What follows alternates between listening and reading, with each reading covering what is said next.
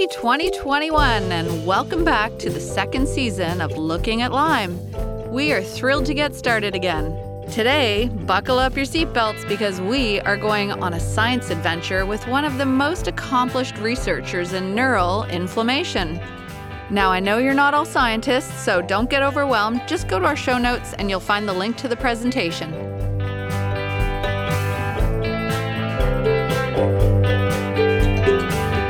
Dr. Theoharis Theoharides is a professor of immunology at Tufts University in Boston, Massachusetts. He has spent a lifetime studying neural inflammation. It is one of the most debilitating symptoms of Lyme disease, or at least it was for me.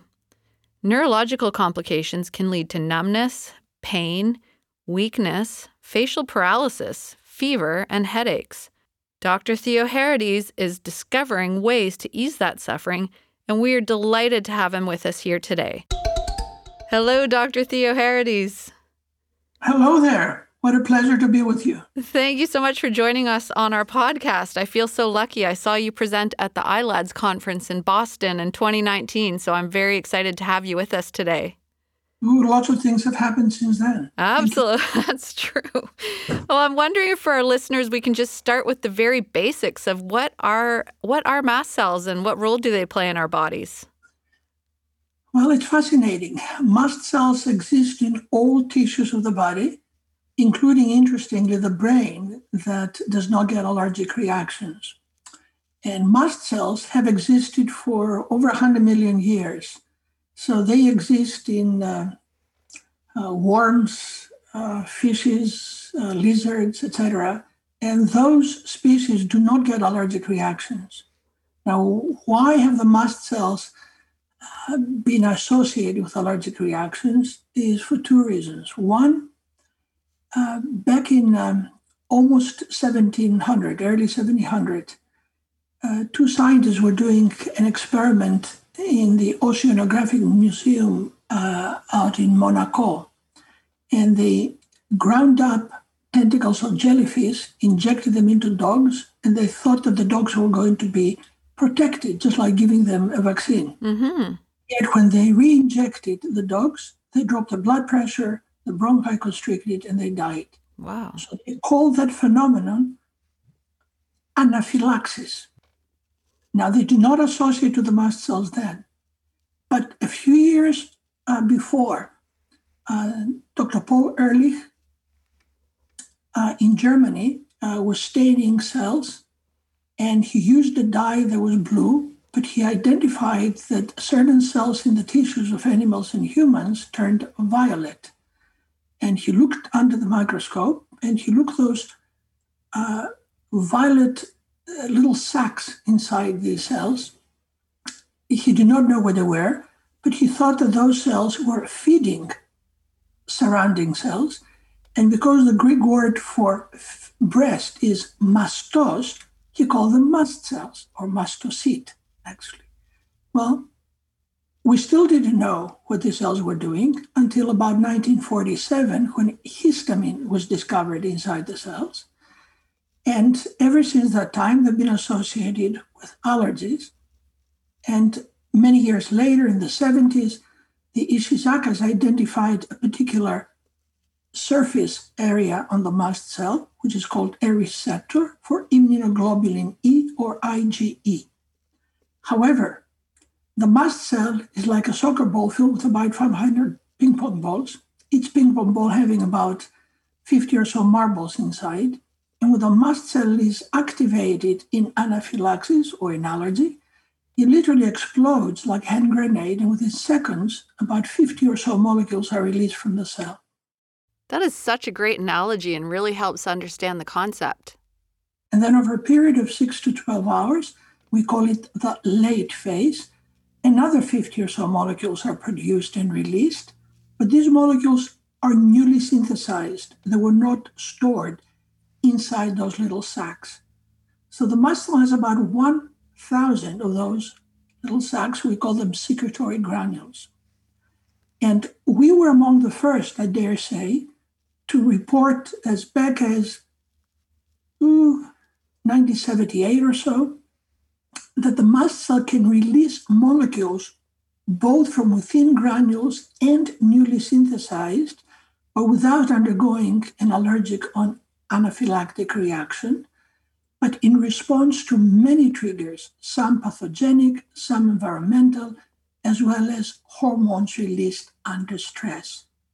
So, in summarizing so far, I think we and colleagues have been missing the forest for the trees mm-hmm. by looking at the mast cell involvement in allergy and missing the mast cell involvement in neuroinflammatory processes, especially those that worsen by stress. Oh, definitely.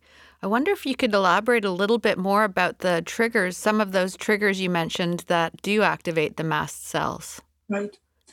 Um, in all honesty, it's hard to um, uh, separate uh, the triggers because many of them may occur at the same time, as you might mm-hmm. imagine.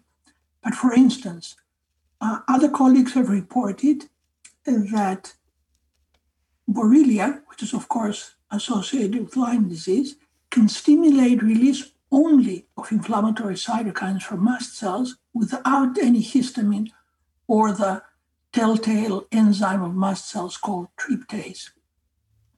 Other colleagues have shown that mold and mycotoxins released from mold also can stimulate the mast cells to release only cytokines.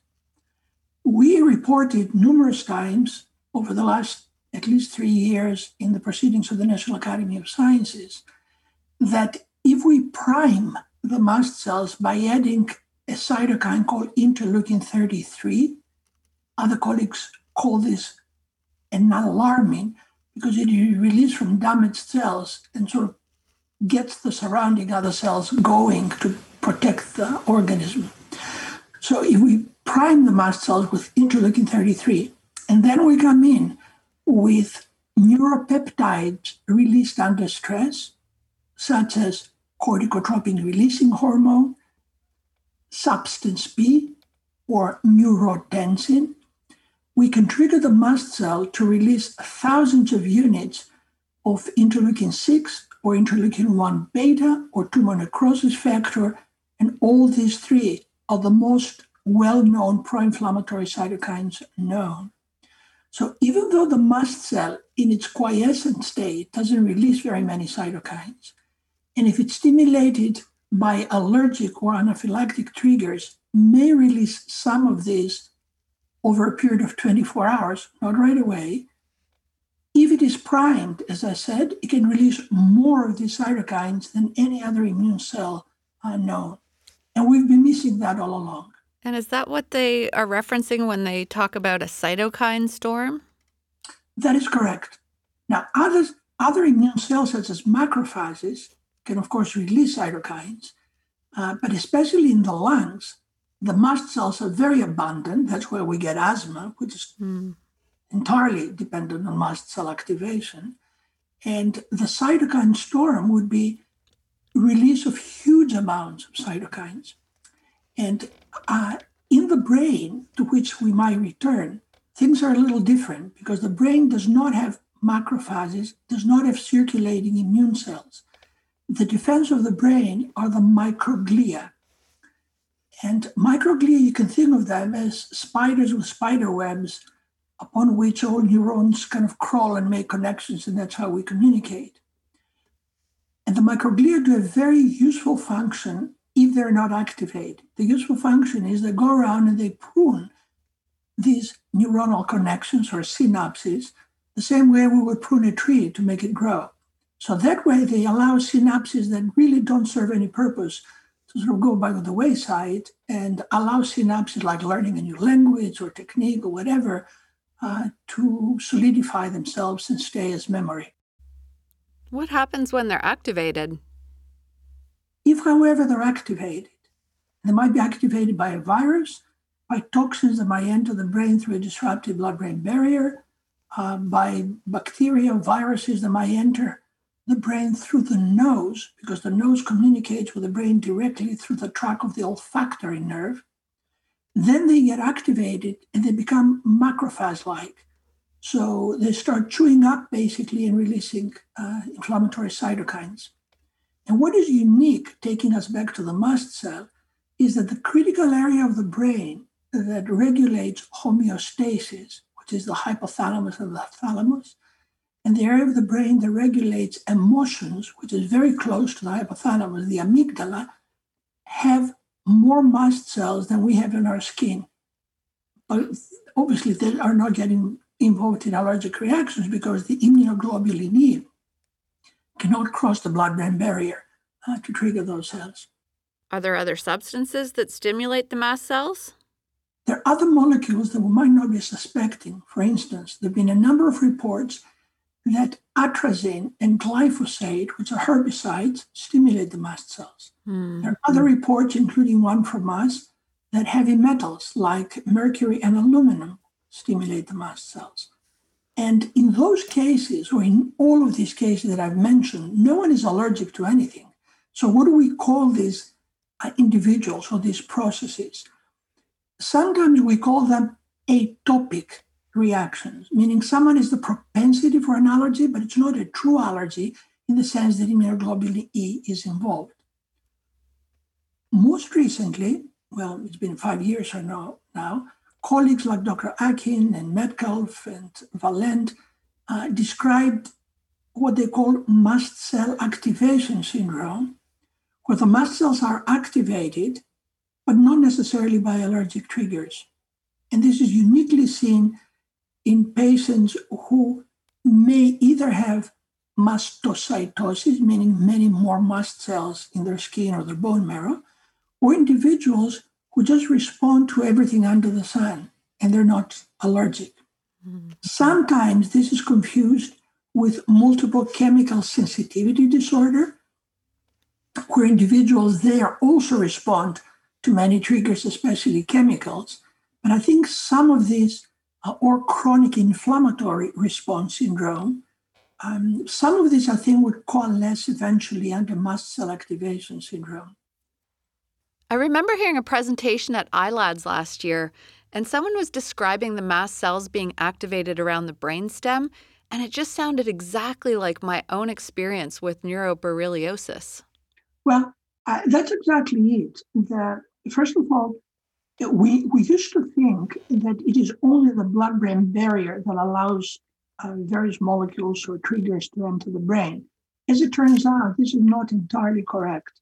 First of all, in the lower part of the spinal cord, uh, the blood brain barrier almost disappears. So molecules might pass uh, into the brain through there. Colleagues at Johns Hopkins some years back identified now a set of lymphatics that also get into the brain. We used to think that the lymphatic system doesn't touch the brain, and as it turns out, that's not true. Mm. So molecules from lymphatics could go in. But from my point of view, uh, I wrote a small review in 1990 where I called the mast cells the immune gate to the brain. Because if you take a cross section of a blood vessel in the brain, you see, of course, two cells that make up the wall of the blood vessel. Those are the endothelial cells. Then around them, you have two other cells. They're called pericytes, and they protect basically the endothelial cells. And that's literally what is the blood brain barrier. But around them, we've published n- numerous times, you have one or two mast cells hugging basically the pericytes and they're loaded with these mast cell granules. So if the mast cells in those locations are triggered to release molecules, they will immediately make the blood brain barrier leaky. They will disrupt it. So histamine, to give you just one example, and the enzyme tryptase are very vasodilatory. So is vasoactive intestinal peptide and vascular endothelial growth factor also released from mast cells. So the mast cells in that area not only would allow toxins and other molecules to enter the brain uh, because of a disrupted blood-brain barrier, but they will release their own now cytokines that are pro-inflammatory in that area, and they will also release chemokines that will attract circulating white blood cells into that area. And since the blood-brain barrier is disrupted, the white blood cells will go in now. So imagine the microglia all of a sudden seeing molecules coming from the mast cells, toxins coming from the blood that should have been delivered to the feces or urine, and immune cells. They literally go wild. Do the mast cells multiply? So what you have is something like the clones in Star Wars. They start multiplying like crazy, they accumulate in that area, and they cause what we consider a focal inflammation in the brain. And we know it's focal because if it was generalized, you will have either meningitis or encephalitis. So that's not what we have. Um, if it was also attacking all the protective uh, sheaths of the nerves, which is the myelin, then you would have multiple sclerosis, and we don't. So obviously, there's a unique way to um, somehow affect that area of the body, as I said, that regulates emotions and homeostasis, which is the hypothalamus, amygdala, thalamus area. Yeah, those glial cells really play an important role in detoxing the brain, don't they? They do. They do. But as anything else, they can go overboard. And unfortunately, what really worries me with both scientific publications as well as the lay um, uh, sort of call them publications or announcements over the years is they talk about supporting the immune system or increasing the immune system or whatever. Well, obviously, we don't want to overdo it. So if someone has, let's say, an autoimmune disease, you don't want to increase the immune system even more. Uh, the same thing, if we need a few cytokines to protect our body, let's say against COVID or, or Borrelia or something else, we cannot allow it to go overboard because then it becomes toxic to the body. It becomes an auto-inflammatory problem. So whenever we talk about the supplements or drugs that presumably increase the immune system, uh, we really don't know what we're talking about. And, and we shouldn't be talking uh, about those. And there's so many supplements sold out there that presumably boost your immune system. And I'm not quite sure I want to boost my immune system in certain mm. cases. Yeah. And you also spoke about the heavy metals. And I know I've heard some people speak about, you know, using chelation in part of their treatment to uh, mm-hmm. get those heavy metals out of their bodies. Well, first of all, uh, I mean, that's a good approach. But again, one should go crazy. Um, if someone has never been in an area where he or she might have been exposed to heavy metals, that would not be, you know, the first thing uh, in my mind. Although I always ask. To give you an example, I I had a lady in her mid fifties um, that I was asked to see uh, in Greece, and uh, she had a lot of both bone and neuro, neuropsychiatric sort of problems. Uh, and she was about four different drugs for presumably being um, serum negative rheumatoid arthritis, meaning rheumatoid arthritis, but nothing shows up in the serum, no anti-nuclear antibodies, nothing. So many times we use that term. Well, I suspected that it might be toxicity, and we measured uh, mercury, and it was off the roof. I had never seen such high mercury. And then when I tried to find out why, um, she was eating practically every day uh, sushi. And I don't mean to point my finger to sushi, but you know, when you use fish and raw fish, etc., those are known, you know, especially tuna. We, you know, we have a directive in the United States for pregnant ladies not to eat tuna more than twice a week, etc. Yes, heavy metals are certainly a consideration. I know that they were a factor for me. Uh, so if I suspect, clearly, know, we should measure it. And then what we should keep in mind is that heavy metals stay in the blood only for a few months. And Then they stay in the urine, or we might pick them up in the urine, uh, for up to six months. From then on, it is only in hair because they accumulate there. So not seeing it in the blood or the urine doesn't mean that it's not there. And therefore, if you really want to chase metals down, you have to provoke, quote unquote, the release of metals. So sometimes what one would do is to give actually some uh, binders uh, so that the binders might draw some of the metals out, and then you measure them again. And if they're high, then you continue with chelation therapy. And they're mild chelation therapy. Um, and there's you know serious chelation therapy that is intravenous. So again, it depends how heavy the metals are, um, how uh, strong the symptoms are that might uh, indicate chelation therapy. Um, but I wouldn't jump into giving IV EDTA or something like this uh, without really knowing how seriously high the levels are, because these kind of chelation therapies have their own very serious side mm-hmm. effects as well. Yeah, and so just to switch gears a little bit, uh, I'm curious to know if you have noticed similarities between people with Lyme uh, neuroinflammatory aspects and people who are not recovering from the COVID infection. The people um, who are continuing to report that they have, you know, brain fog and fatigue, et cetera. Right, very, very much so, and I appreciate your question. In fact, uh, I've been uh, seriously looking into this, and and will be um, uh, proposing some studies about it as well well, we know that many of the neuroinflammatory uh, related symptoms um, are sort of generalized neuropsychiatric problems. It might be disruption of sleep, it might be anxiety, it might be cyclothymic problems, there might be peripheral neuropathies, sometimes we call them paresthesias, and of course, quite typically, as you said, brain fog, which is reduced ability uh, to recall, to come up with the right words, um, um, to multitask, uh, etc. And uh, I was very cognizant of this for, let's say, post Lyme, however we want to call it, uh, patients.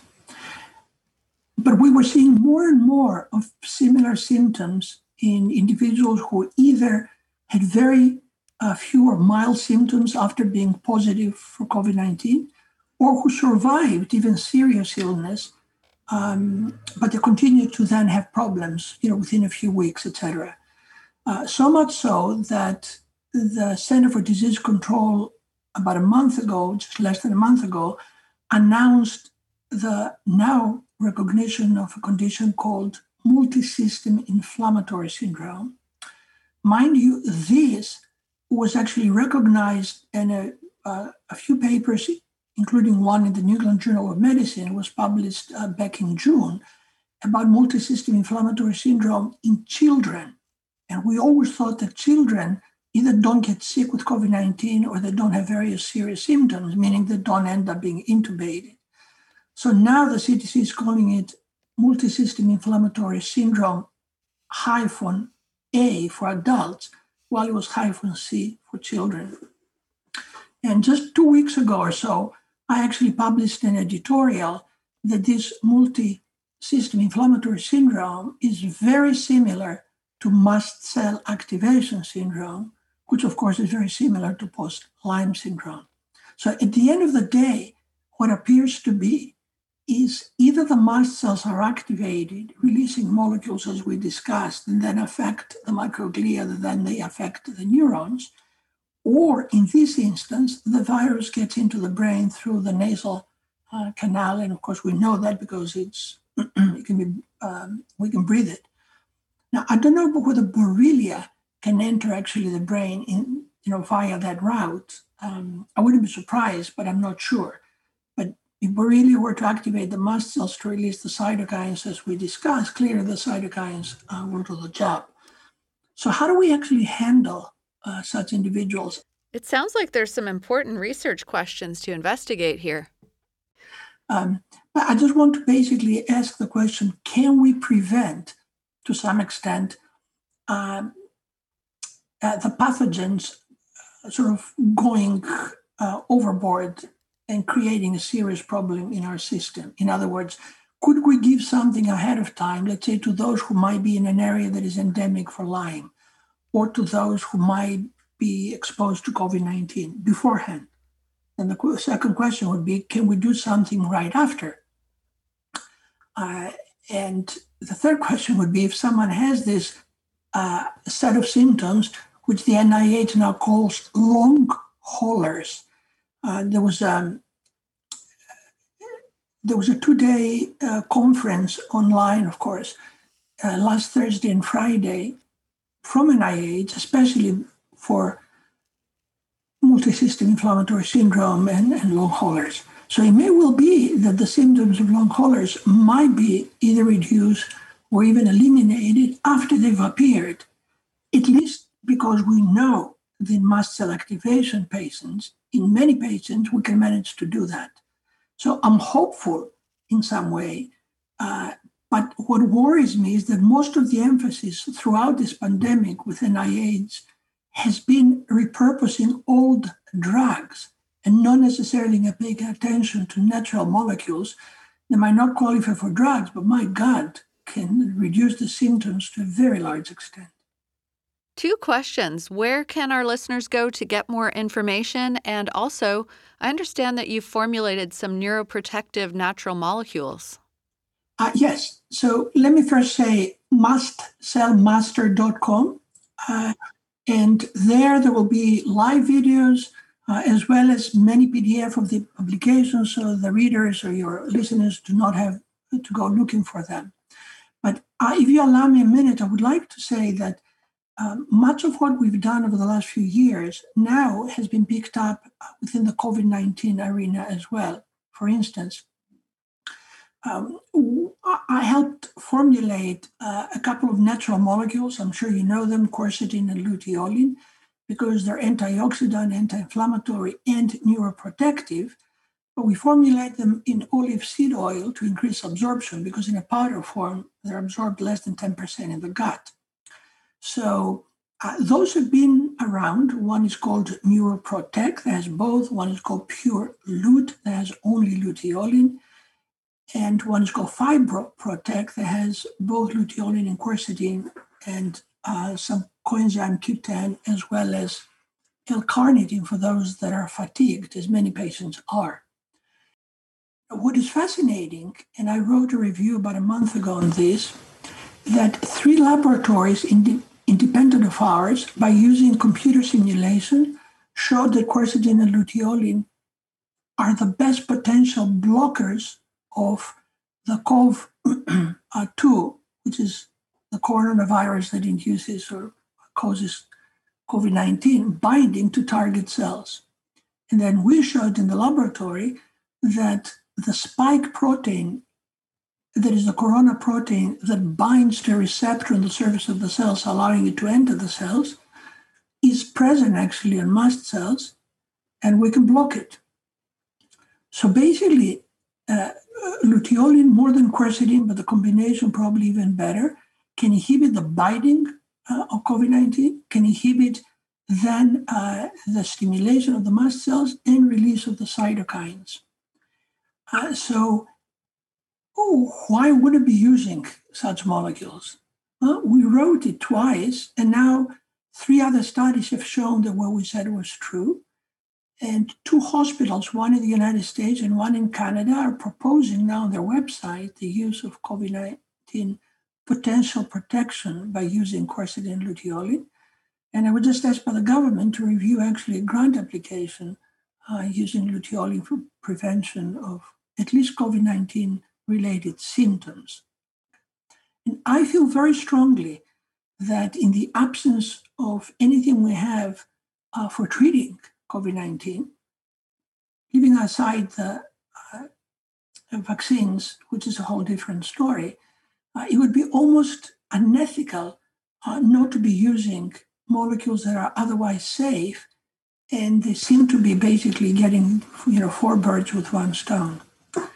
Uh, the one thing that I would uh, caution is that whoever uses such supplements, they should look for the uh, purity uh, the source and the amount and whether they're made in good manufacturing practices because as you know when the word goes out all kind of formulations will show up and they will be very tricky because they might say we contain luteolin but you wouldn't know how much you have to take and how pure it is and whether the impurities can actually cause a problem that's why last week just last week we published a paper that is called luteolin supplements colon not all glitters is gold and I review all the luteolin and quercetin containing supplements available in the United States, and you will see the amounts are very different, the sources are very different, the purity is never actually mentioned, and the wording is very confusing. So they might say luteolin complex or quercetin complex. Uh, and complex might sound exciting, but at the end of the day, have very little of it. And that's because these molecules have color, they're yellow. But the cheapest source to make a similar color is rutin, which is related of course, in luteolin, but it's very cheap, but it's not as active as any one of those two molecules. Um, so uh, I think reading that review, that short review, would be an eye opener, both in terms of how complicated uh, the formulations are and how um, misleading uh, they also are. Thank you so much for educating us today, Dr. Theoharides. I'm so inspired by your research, and I really hope that we can get you back on our podcast in the future so that we can stay current on all of the research that you're involved in. Wow, that was fascinating. That was Dr. Theoharides, professor of immunology at Tufts University. It was so interesting to hear that some of the COVID long hauler patients are also experiencing mast cell activation. Thank you for joining us as always, and in the meantime, stay safe in the outdoors.